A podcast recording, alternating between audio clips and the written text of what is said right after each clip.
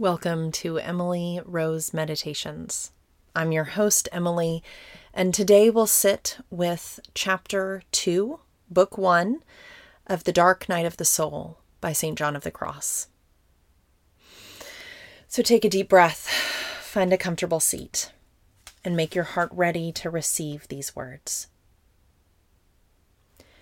As these beginners feel themselves to be very reverent and diligent in spiritual things and devout exercises, from this prosperity, although it is true that holy things of their own nature cause humility, there often comes to them through their imperfections a certain kind of secret pride, whence they come to have some degree of satisfaction with their works and with themselves and hence there comes to them likewise a certain desire, which is somewhat vain, and at times very vain, to speak of spiritual things in the presence of others, and sometimes even to teach such things rather than learn them.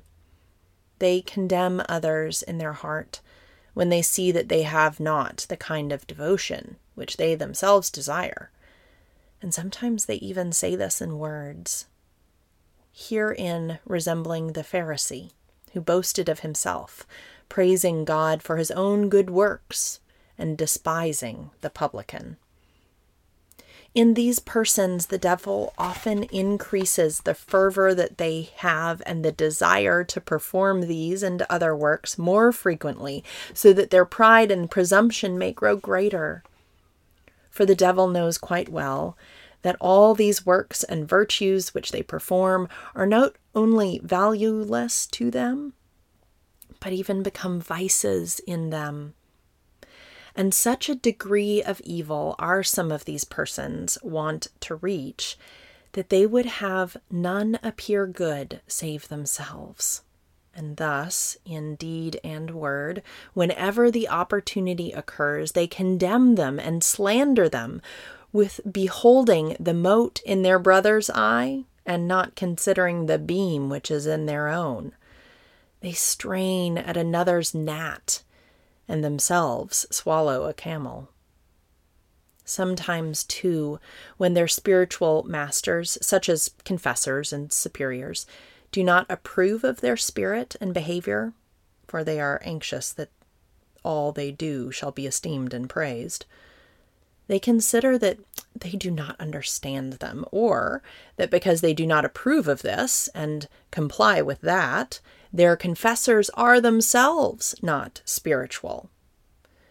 And so they immediately desire and contrive to find someone else who will fit in with their tastes. For, as a rule, they desire to speak of spiritual matters with those who they think will praise and esteem what they do.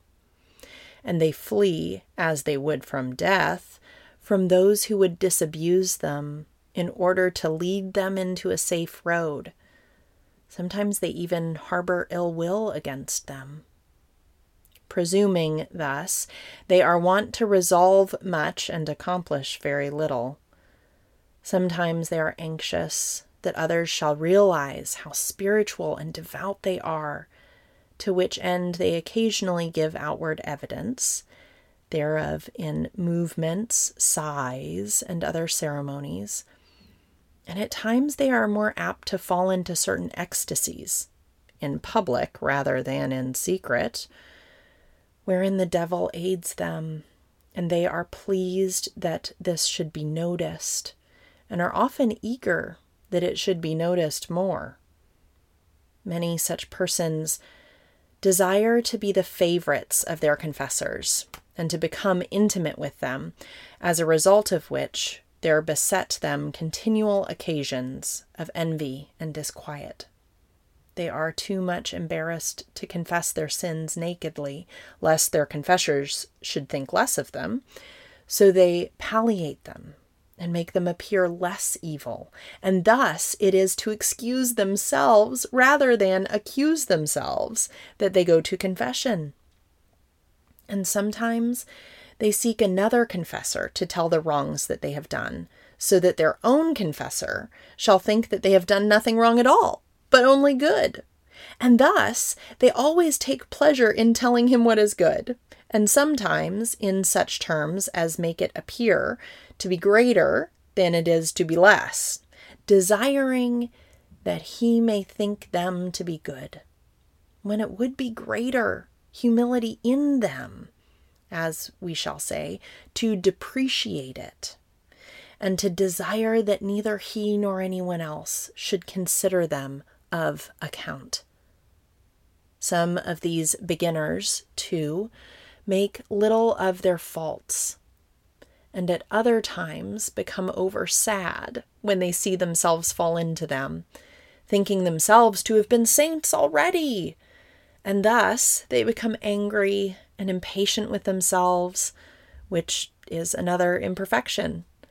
Often they beseech God with great yearnings that He will take from them their imperfections and faults, but they do this that they may find themselves at peace and not be troubled by them, rather than for God's sake.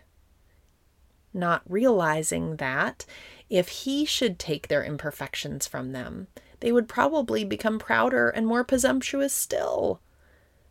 They dislike praising others and love to be praised themselves. Sometimes they seek out such praise. Herein they are like the foolish virgins, who, when their lamps could not be lit, sought oil from others.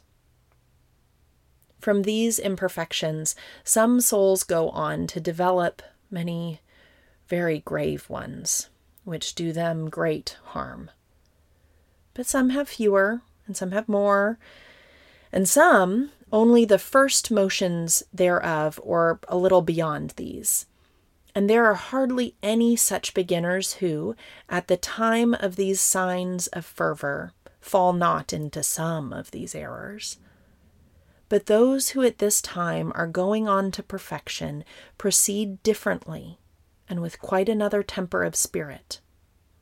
For they progress by means of humility and are greatly edified, not only thinking not of their own affairs, but having very little satisfaction with themselves. They consider all others as far better, usually have a holy envy of them, and an eagerness to serve God as they do. For the greater is their fervor, and the more numerous are the works that they perform, and the greater is the pleasure that they take in them, as they progress in humility. The more do they realize how much God deserves of them and how little is all they do for His sake. And thus, the more they do, the less they are satisfied. So much they would gladly do from charity and love for Him that all they do seems to them naught. And so greatly are they importuned occupied and absorbed by this loving anxiety that they never notice what others do or do not. Or if they do notice it, they always believe, as I say, that all others are far better than they themselves. Wherefore, holding themselves as of little worth, they are anxious that others too should thus hold them, should despise and depreciate that which they do. And further, if men should praise and esteem them, they can in no wise believe what they say. It seems to them strange that anyone should say these good things of them.